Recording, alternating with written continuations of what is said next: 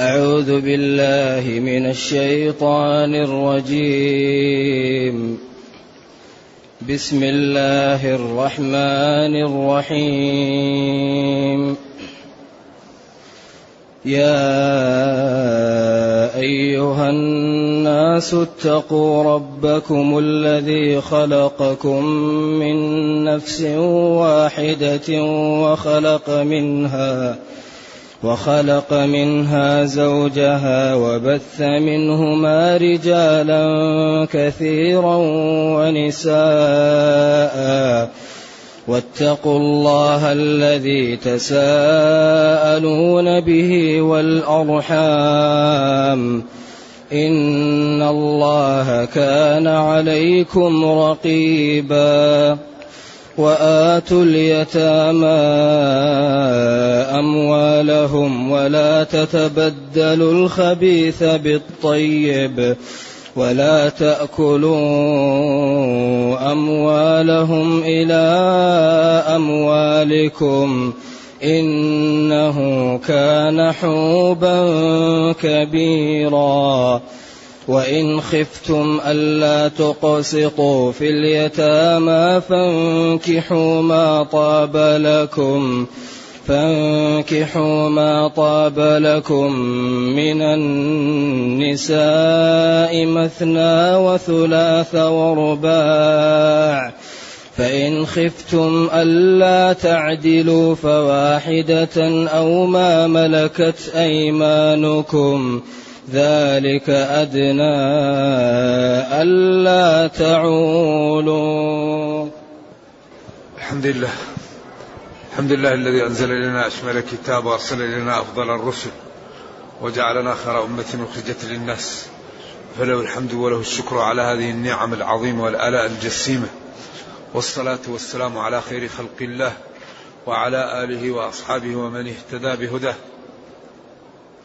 أما بعد، فإن الله تعالى يبين في هذه السورة أحكاما كثيرة، وأغلب هذه الأحكام تتعلق بالنساء، فلذلك سميت السورة سورة النساء. إذن الإسلام احترم النساء وجعل سورة باسم النساء، ولا في سورة باسم الرجال.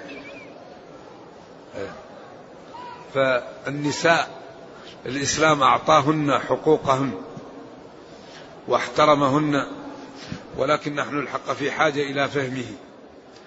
بعد أن نادى الله جميع خلقه يا أيها الناس، بعدين أمرهم بالتقى، وأحدث تساؤل كيف يكون التقى ولمن التقى؟ فقال التقى يكون لله لربكم، ما صفاته؟ الذي خلقكم أوجدكم من نفس واحدة، وأوجد من هذه النفس زوجها، وهذا يدل على القدرة الهائلة، لأن الله يقول أفمن يخلق كمن لا يخلق، ويقول يخلقكم في بطون أمهاتكم خلقا من بعد خلق في ظلمات ثلاث، ويقول وفي أنفسكم أفلا تبصرون. فالنطفة علقة مضغة عظام، ثم تكسر عظام لحمة، ثم يخرج، وهذا في ظلمات ثلاث، ظلمة البطن وظلمة الرحم وظلمة المشيمة. وتشد الأصابع بالأظفار، ويجعل الإبهام بعيد، قادرين على أن نسوي ليست البصمة، نجعل يدك يد البعير، يعني الإبهام ليس بعيد حتى يفك ويعقد الأشياء الدقيقة، قادرين على أن نسوي بنانها، نجعل يده مستوية كيد البعير، ما فيه الإبهام الحال والسباب الحال والوسطى حتى يعقد الأشياء الدقيقة ويتحرك. وقال نحن خلقناهم وشددنا أسرهم، وإلا يقال مسكين فلان البارح نام وسقطت أذنه، أو جرى وسقطت رجله. شددنا أسرهم، العين فيها الصبغ أسود والصبغ أبيض ومليئة بمادة لو تجف في العين ما تبصر فأعمى. تحت اللسان عين عذبة تجملك على قدر الحاجة. هذه اللحمة تبين ما في صدرك، علمه البيان، قدرة وخلق ونعم هائلة. إذن اتقوا ربكم الذي أوجدكم. بعدين من نفس واحدة وأوجد منها زوجها وبث منهما رجالا كثيرا ونساء. وما يقوله بعض من ينظر في بعض التطور ضلال، أنه لم يقل كل الرجال وكل النساء، هذا ضلال ما هو صحيح. فكل الناس مخلوقة من آدم. وبث منهما رجالا كثيرا ونساء واتقوا الله الذي تساءلون به والأرحام والأرحام تساءلون به، اتقوا الله واتقوا الأرحام، أو تتساءلون به وبالأرحام. وكل قراءة سبعية وصحيحة. وأشرنا بالأمس أن تخطئة النحويين واللغويين للقراء الخطأ مع النحويين واللغويين، لأن القراءات حاكمة على اللغة. أما اللغويون والنحويون فاستقراؤهم ناقص ومعرفتهم باللغة قاصرة. أما الرب جل وعلا فعلمه محيط بكل شيء ويعلم ما لم يكن لو كان كيف يكون، فلما جاءت الكلمة في القرآن علمنا أنها باللغة العربية لأنه قال بلسان عربي مبين. ثم إن التتبع متتبع لأساليب القرآن وللقراءات الموجودة يجد أنها مستفيضة ومستعملة بكثرة في لغة العرب في نثرها وشعرها، وأن انتقادات النحويين واللغويين قاصرة. ولما قال محمد بن علي الشوكاني رحمة الله عليه في تفسيره عند هذه الآية عند قوله تعالى واتقوا الله الذي تساءلون به والأرحام، قال ودعوى التواتر باطلة يعلمها من تتبع الأسانيد. فنقول لشيخ مشايخنا وللعلامة محمد بن علي الشوكاني ودعوى عدم التواتر باطلة يعلمها من تتبع الأسانيد. إذن الذي يقول إن هذا غير متواتر هو اللي عنده الخطأ، لأن الصحابة حفظوا القرآن وتوفي النبي صلى الله عليه وسلم وعن الصحابة يقدرون بمئة وعشرة آلاف مئة ألف وعشرة آلاف. منهم من يحفظ القرآن كله، ومنهم من يحفظ ربعه، ومنهم من يحفظ ثلثه، ومنهم من يحفظ سور قليلة. فالصحابة حفظوا القرآن وسلموه للتابعين، والتابعون سلموه لأتباعهم حتى وصل إلينا. إذن كل جيل يحفظ القرآن ويسلمه للجيل. يأتي واحد ويقول التواتر غير موجود. إذن ودعوى عدم التواتر باطلة يعلمها من تتبع الأسانيد. وهذا القرآن هذا الكتاب محفوظ، إنا نحن نزلنا الذكر وإنا له لحافظون. ما يمكن واحد يزيد في المصحف ولا في القرآن كلمة إلا قيل له هذه ليست.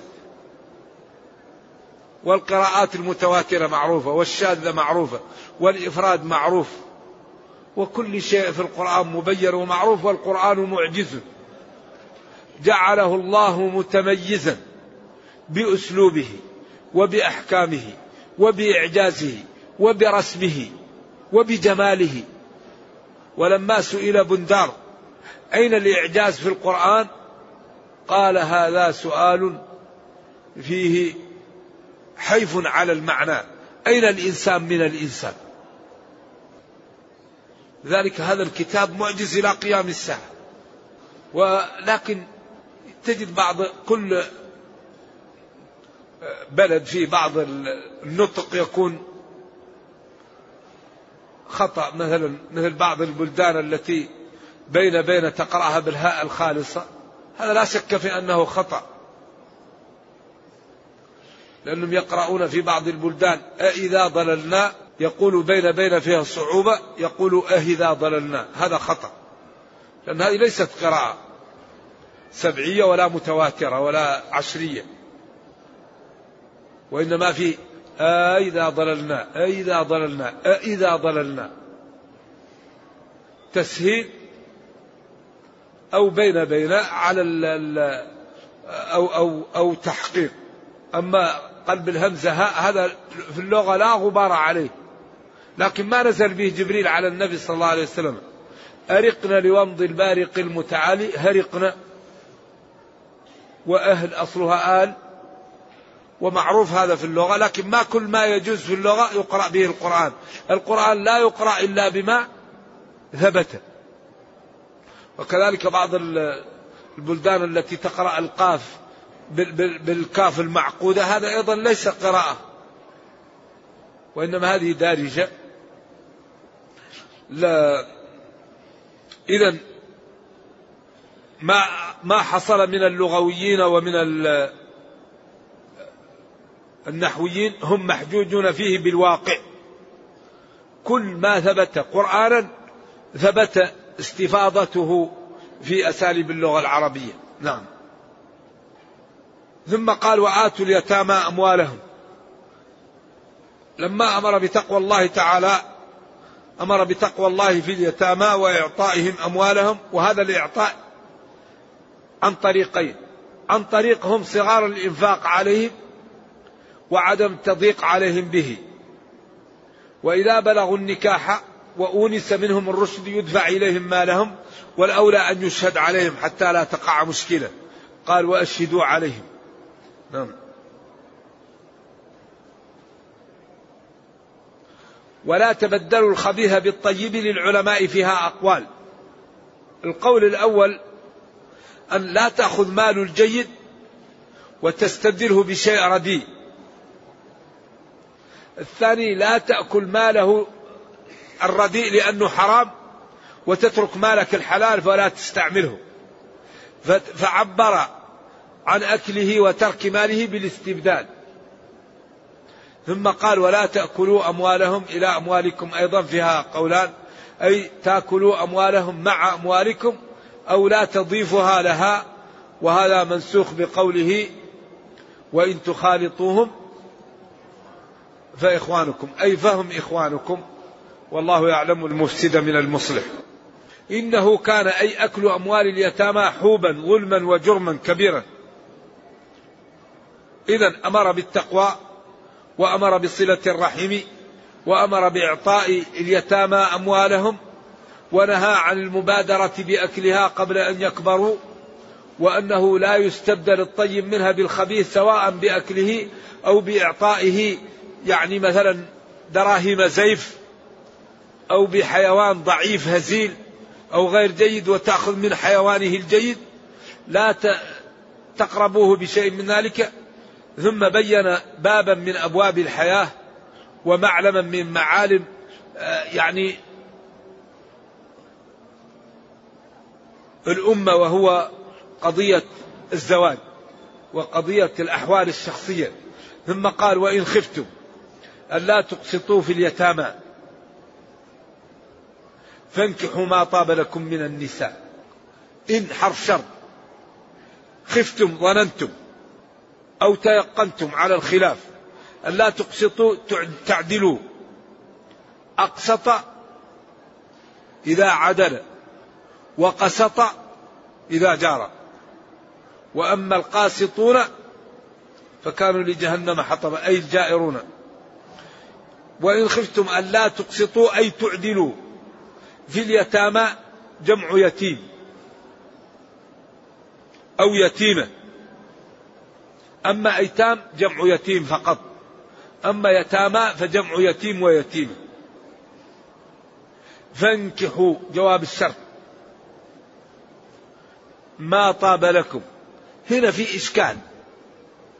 وإن خفتم أن لا تقسطوا في اليتامى فانكحوا، هنا لا بد أن يكون في الكلام مقتضى، يعني في الكلام شيء محذوف حتى يتضح المعنى. أي وإن خفتم ألا تقسطوا في اليتامى فدعوهن وانكحوا ما طاب لكم من النساء. ولذلك هذه الآية أحيل إليها في آخر سورة النساء، ويستفتون فقل الله يفتيكم فيهن وما يتلى عليكم في الكتاب في يتامى النساء. هذه التي أحيل إليها، أي وإن خفتم ألا تقسطوا في اليتامى، كما قالت عائشة هي الرجل يكون له اليتيمة ويرغب في مالها وجمالها ولا يبلغ بها مهر غيره، فإن لم يعطها مهرها كاملا فيتركها ويتزوج غيرها من النساء. إذا وإن خفتم ألا تعدلوا تقسطوا في اليتامى اللاتي تحت أيديكن من المسلمات وأقاربكن حيث أعجبكم جمالهن ومالهن فأعطيهن مهورهن كاملة. أما إذا أردتم أن تنقصوهن فدعوهن وتزوجوا غيرهن من النساء. واضح؟ إذا وإن خفتم ألا تقسطوا في اليتامى، أي في, في, في المنكوحات من اليتامى، بحيث لا تبلغون بهن ما يبلغ غيركم فدعوهن. وقيل وإن خفتم ألا تقسطوا في اليتامى فخافوا من أكل الربا وأخافوا من عمل الفاحشة أيضا، لكن هذا أقرب. ولذلك قال في الآية الأخرى وترغبون أن تنكحون، أن وما دخلت عليه في تأويل مصدر يمكن أن يكون مجرور بفي ويمكن أن يجرور مجرور بعن، وهذا من إعجاز القرآن. فإن كان لها مال وجمال رغبتم فيها، وإن كان لها فقر ودمامة رغبتم عنها. إذا ما دامت إن كانت غير جميلة ولا مال لها لا تتزوجها،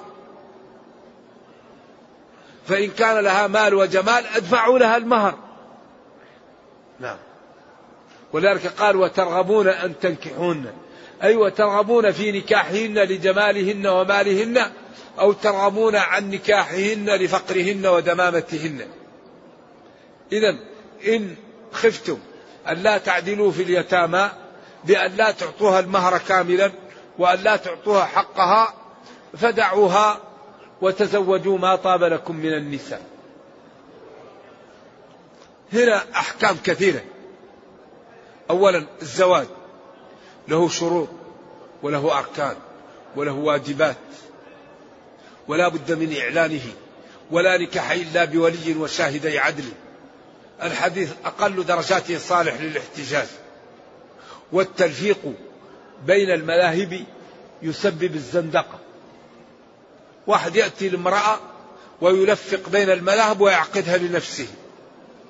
الشهود بعدين، المهر بعدين، الولي بعدين، هذا يكون مشكلة، لأن هذا يبيح أن يتأخر مثلا الشهود، هذا يبيح أن يتأخر الولي، هذا يبيح أن, ي... أن لا يسمى الصداق، فيأخذ قول هنا وقول هنا وقول هنا ويلفق هذا، هذا يسبب الزندقة. هذا لا يجوز التلفيق بين المذاهب. ولذلك إذا فعل هذا لا يكون فيه زنا، يأخذ من هذا شيء وهذا شيء، وأي امرأة يريد أن يزني بها يقول أنا عقدتها لنفسي. الفقهاء ما يقبل هذا. لا بد في النكاح من الشهود، ولا بد فيه من الولي، والمرأة لا تزوج نفسها ولا تزوج غيرها، حتى ولو كانت ولية لا تماثل الزواج، لا بد أن توكل رجل يزوج. والزواج لا بد أن يعلن، لأن نكاح السر لا يجوز.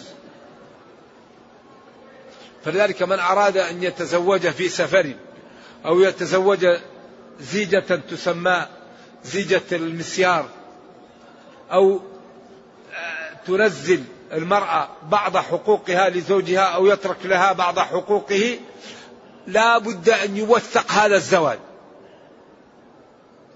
ولا بد أن يأتي ناس مستفيضة يشهدون عليه. وإلا لكان ذلك خطرا.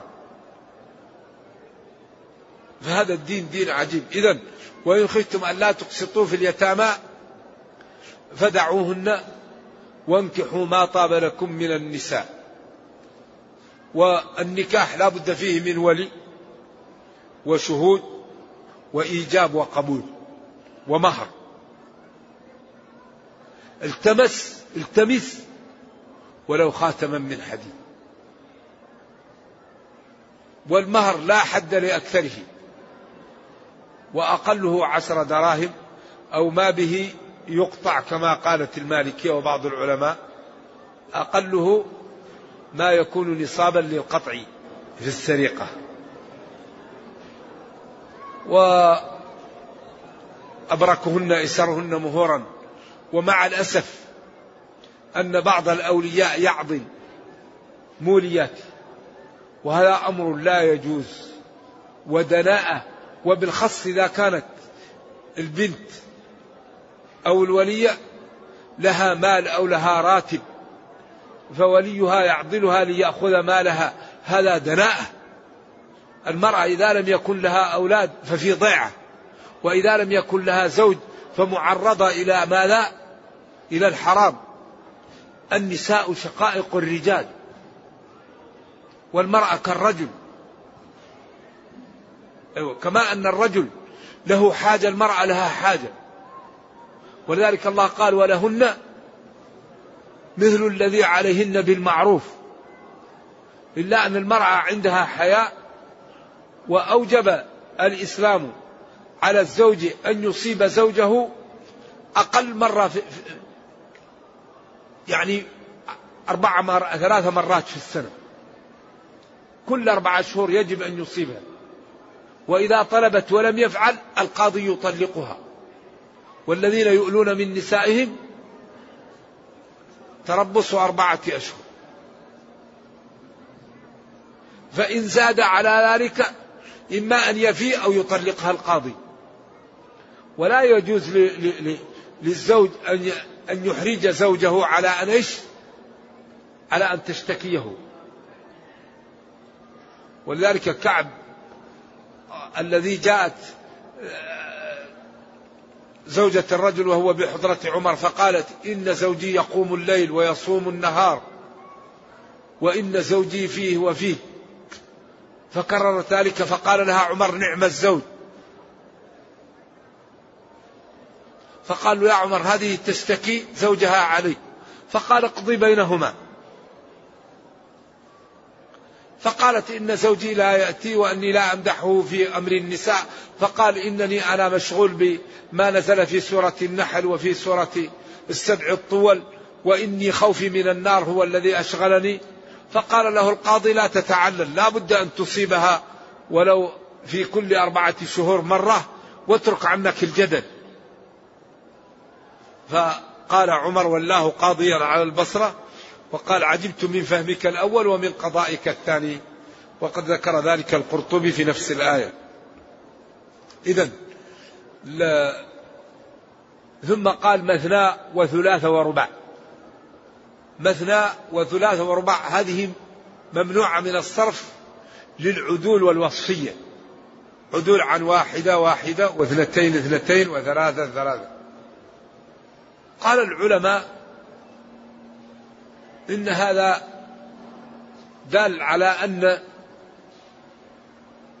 الرجل لا يجوز له أن يزيد على أربع زوجات، مثنى أو ثلاث أو رباع. وأشاروا إلى أن الأصل التعدد في مثل هذا. وقال بعض الفرق المنحرفة مثنى، هذا ثنتين وثلاث، هذه خمسة وأربع تسع. إذن يجوز أن يجمع الرجل بين تسع نسوة. وقالوا النبي صلى الله عليه وسلم كان له تسع نسوة. وهذا ضلال، لأن قيس في الحديث الذي حسنه العلماء وإن كان فيه ضعف شديد لكن بطرقه صالح وله روايات ومحسنة، قال له أمسك أربعا وفارق سائرهن. أسلم وتحته عشر نسوة، فقال أمسك أربعا وفارق سائرهن. أما مثلا يعني تتزوج، هذا يتزوج اثنتين، هذا يتزوج ثلاثة، هذا يتزوج أربعة، يعني مثلا لمن له يسر، وثلاث لمن له مقدرة، وأربعة لمن له مقدرة.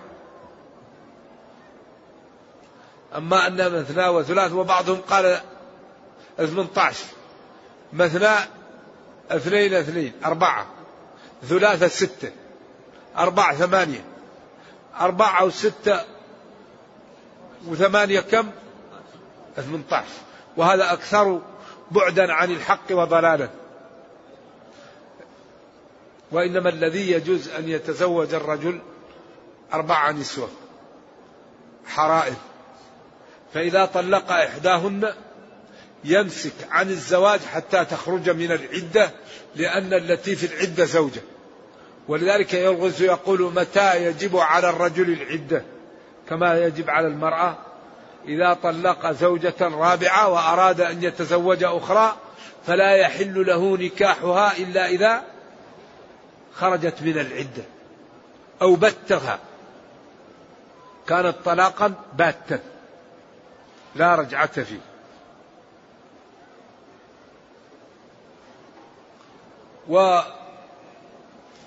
والنساء دائما يظلمن في البيوت، لذلك النبي صلى الله عليه وسلم قال استوصوا بالنساء خيرا فإنهن عوان عندكم لا يكرمهن إلا كريم ولا يهينهن إلا لئيم، خياركم خياركم لأهلي وأنا خيركم لأهلي، من أراد أن يقيمها كسرها وكسرها طلاقها، وإن المرأة خرقت من ضلع وإن أعوج الضلع أعلى، فإن أردت أن تقيمها كسرتها. ويقال إن عمر جاءه أحد الصحابة يشتكي عليه زوجه، فرأى زوجته تستطيل عليه فرجع ولم يكلمه، فقال له ما الذي جاء بك؟ فلم يقل له. قال له لا لا بد أن تقل لي ما الذي جاء بك. قال جئتك لأشتكي زوجي عليك فوجدت زوجك تقول لك ما لا تستطيع زوجتي أن تقول لي فرجعت. قال له هؤلاء أخذناهن بكتاب الله ومسلمات ويربين لنا أولادنا ويعففننا من الحرام فلا بد أن نصبر عليهن. ولذلك المرأة ما يمكن أن تستقيم، الذي يريد أن يقيمها يكسرها، ولكن خلقت من ضلع وإن أعوج الضلع أعلاه، فلذلك أمر بإكرامها وعدم ظلمها.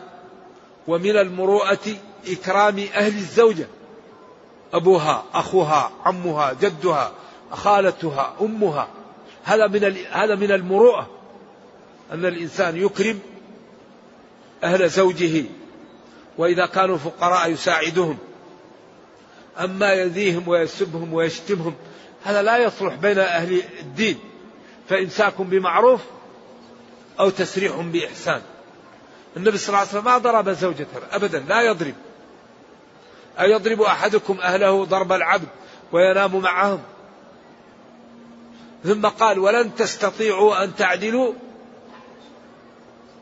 بين النساء ولو حرصتم فلا تميلوا كل الميل، أما بعض الميل ما هو بيدك. لذلك الأمور التي لا تملك لا تجب فيها القسم. الميل الطبيعي ما هو بيدك، ولذلك اللهم هذا قسمي فيما أملك فلا تؤاخذني فيما لا أملك. ولذلك الإتيان للمرأة لا لا عدل فيه، لا قسمة فيه، وإنما القسمة في أن تعطي لي هذه ليلة تنام معها، هذه ليلة تنام معها، هذه تشتري لها، هذه تشتري لها، هذه تزرها تزرها، هذه تهدي لها تهدي لها. أما النفقة وإتيان الشهوة لا قسمة فيه، لأنك هذه تشتهيها وهذه ما تشتهيها، طيب كيف ترغم على أن تأتي لما لا تشتهي؟ وإن كان الأولى إن استطعت أن تفعل، لكن لا يجب الإتيان، لا يجب في قسم، وإنما يجب القسم في الإعطاء وفي السكنى وفي البيتوتة. أما الشهوة لا يملكها الإنسان، تأتي أو تمشي، ليست بيد الإنسان، فلذلك لا قسمة فيها. إذن يقول جل وعلا: وإن خفتم ألا تقسطوا تعدلوا في اليتامى فدعوهن وانكحوا ما طاب لكم من النساء مثنى وثلاثة وربع. وما قاله بعض الطوائف من أن تسعا تجوز فهذا باطل. أما النبي صلى الله عليه وسلم فله خصوصيات، ولذلك يأتي أصحاب التآليف في الفقه بخصوصياته في كتاب النكاح. النبي صلى الله عليه وسلم له خصوصيات في الصلاة وفي الصوم وفي الزواج وفي بعض الأمور يأتوا بها، باب الخصائص يأتوا بها في بداية كتاب النكاح. خص بالأضحى، خص بقيام الليل، خص بما لا، خص بأنه يواصل. قالوا إنك تواصل، قال إنني يبيت ربي يطعمني ويسقين، ونهاهم عن الوصال. فلما لم يقبلوا واصل بهم يوما كالمنكر لهم، وقال لو زدت لزادكم، لو, لو تأخر لزدتكم. إذن له خصوصيات. ذلك من خصوصياته أنه يرجي من يشاء منهن ويؤوي إليه من يشاء ومن ابتغى ممن عزل. ولذلك قالت عائشة: ما أرى ربك إلا يسارع لك في مرضاتك، وقال ذلك أدنى أن يعرفنا، ذلك أدنى أن تقر أعينهن ولا يحزن ويرضين بما أتتهن كلهن. والتحقيق أن لا يحل لك النساء من بعد، هي الكافرة والكتابية، هذا هو التحقيق. وإن قال جلة من العلماء بخلافه، لأنه قال: وامرأة مؤمنة إن وهبت نفسها. ولذلك هذا لبيان الفضلية. أحللنا لك أزواجك اللاتي آتيت أجورهن وما ملكت يمينك مما أفاء الله عليك وبنات عمك وبنات عماتك وبنات خالك وبنات خالاتك اللاتي هاجرن معك. هذا ليس له مفهوم، وإنما هو لبيان الفضلية، بدليل قوله: وامرأة مؤمنة إن وهبت نفسها للنبي، فدخل في كل مسلمة. أما لا يحل لك النساء من بعد، الكتابيات والوثنيات والمجوسيات لا يحل للنبي صلى الله عليه وسلم، كما قال: ولا تمسكوا بعصام الكوافر، وقال: ولا تنكحوا المشركات حتى يؤمن.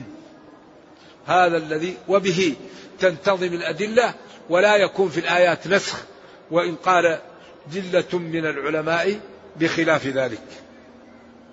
إذن يقول جل وعلا: وإن خفتم ألا تقسطوا في اليتيمات فدعوا زواجهن وانكحوا ما طاب لكم من النساء غيرهن، فإن خفتم ألا تعدلوا فواحدة، فإن خفتم ألا تعدلوا بتزويجكم باثنتين أو ثلاث أو أربعة فتكفيكم واحدة. قوا على واحدة، واحدة تمشي الحال، وخصوصا لمن يخاف أن يعصي الله أو يتقي الله. بعدين قال: وإن خفتم أن لا تعدلوا في الواحدة فما ملكت أيمانكم. قال العلماء: ملك اليمين لا يلزم قسم ملكك، وقد أمر الله بالعدل في الرقيق جميعا وبين أحكامه، وأنه لا يظلم ولا يكلف ما لا يطيق، وأنك إذا كلفته ما لا يطيق تعينه. إذن فواحدة، فإن خفت أن لا تعدل فيها أو ما ملكت يمينك. قال العلماء: هذا دل على أن الزواج مباح، وأن أصله المجرد الإباحة. قالوا: لأن الاقتصار على ملك اليمين مباح، وما دام يجب الاقتصار على ملك اليمين ولا يجب على الرجل أن يأتي يعني جاريته إن لم يريد، فدل ذلك على مطلق الإباحة. والزواج تعتريه الأحكام الخمسة، لكن إذا تجرد فهو للإباحة. قد يكون واجبا لمن أخاف العنت، قد يكون حراما لمن لا يستطيع أن يقوم بالأمور بأمور النساء، فلا يجوز له أن يتزوج يوقع الناس في حرج ونفسه في حرج. يكون مندوبا لمن لا يخاف على نفسه ويريد تكثير الأمة أو سنة. يكون مباحا لمن لا يشتهيه و و و وعنده له القدرة ولكن هو ليست له شهوة له. إذا تعتريه أحكام الشرع الخمسة، ولكنه عند التجرد فهو للإباحة لقوله أو ما ملكت أيمانكم. ذكر ذلك ابن رشد في المقدمات في كتاب النكاح في بداية النكاح، قال إذا تجرد من الدواعي فهو للإباحة بقوله أو ما ملكت أيمانكم. إذا ذلك أدنى ألا تعولوا، ذلك أدنى أقرب وأجدر ألا تعولوا ألا تميلوا أو ألا تقعوا في الحرج. وقيل وهو مرجوح ألا يكثر عيالكم. والعول يقال للإنسان إذا افتقر وإذا كثر عياله، ولذلك وما يدري الغني متى غناه وما يدري الفقير متى وما يدري الفقير متى غناه وما يدري الغني متى يعيل. ولذلك أمر الله تعالى بالتزويج وقال وإن خفتم عيلة فقرا فسوف يغنيكم الله من فضله. من أكبر أسباب الغناء هو ماذا؟ هو الزواج. إن يكونوا فقراء يغنيهم الله. وسبحان الله العظيم أكثر ما يقع الظلم في البيوت بين الرجل والمرأة، لذلك نهى عن الظلم وجعل القوامة للرجل ونهى عن الظلم. قال الرجال قوامون على النساء بما فضل الله بعضهم على بعض وبما أنفقوا من أموالهم. بعدين قال فالصالحات قانتات حافظات للغيب بما حفظ الله. ثم بين إن حصلت مشاكل، وهذا سيأتي إن شاء الله في الآيات القادمة. إذن المسلم له أن يتزوج واحدة، وله أن يتزوج اثنتين، وله أن يتزوج ثلاثة، وله أن يتزوج أربعا، ولا يحل له بعد الأربعة أن يتزوج خامسا. وله أن يتسرى من النساء اللاتي يملكنهن ما شاء.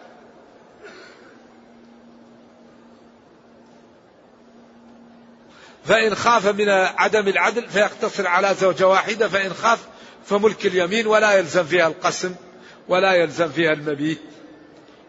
وقال ذلك أدنى أقرب ألا تعولوا ألا تقعوا في الإثم. نعم. ونرجو الله جل وعلا أن يرينا الحق حقا ويرزقنا اتباعه، وأن يرينا الباطل باطلا ويرزقنا اجتنابه، وأن لا يجعل الأمر ملتبسا علينا فنضل. اللهم أصلح لنا ديننا الذي هو عصمة أمرنا، وأصلح لنا دنيانا التي فيها معاشنا، وأصلح لنا آخرتنا التي إليها معادنا، واجعل الحياة زيادة لنا في كل خير، والموت راحة لنا من كل شر. ربنا أتنا في الدنيا حسنة وفي الآخرة حسنة وقنا عذاب النار. سبحان ربك رب العزة عما يصفون، وسلام على المرسلين، والحمد لله رب العالمين.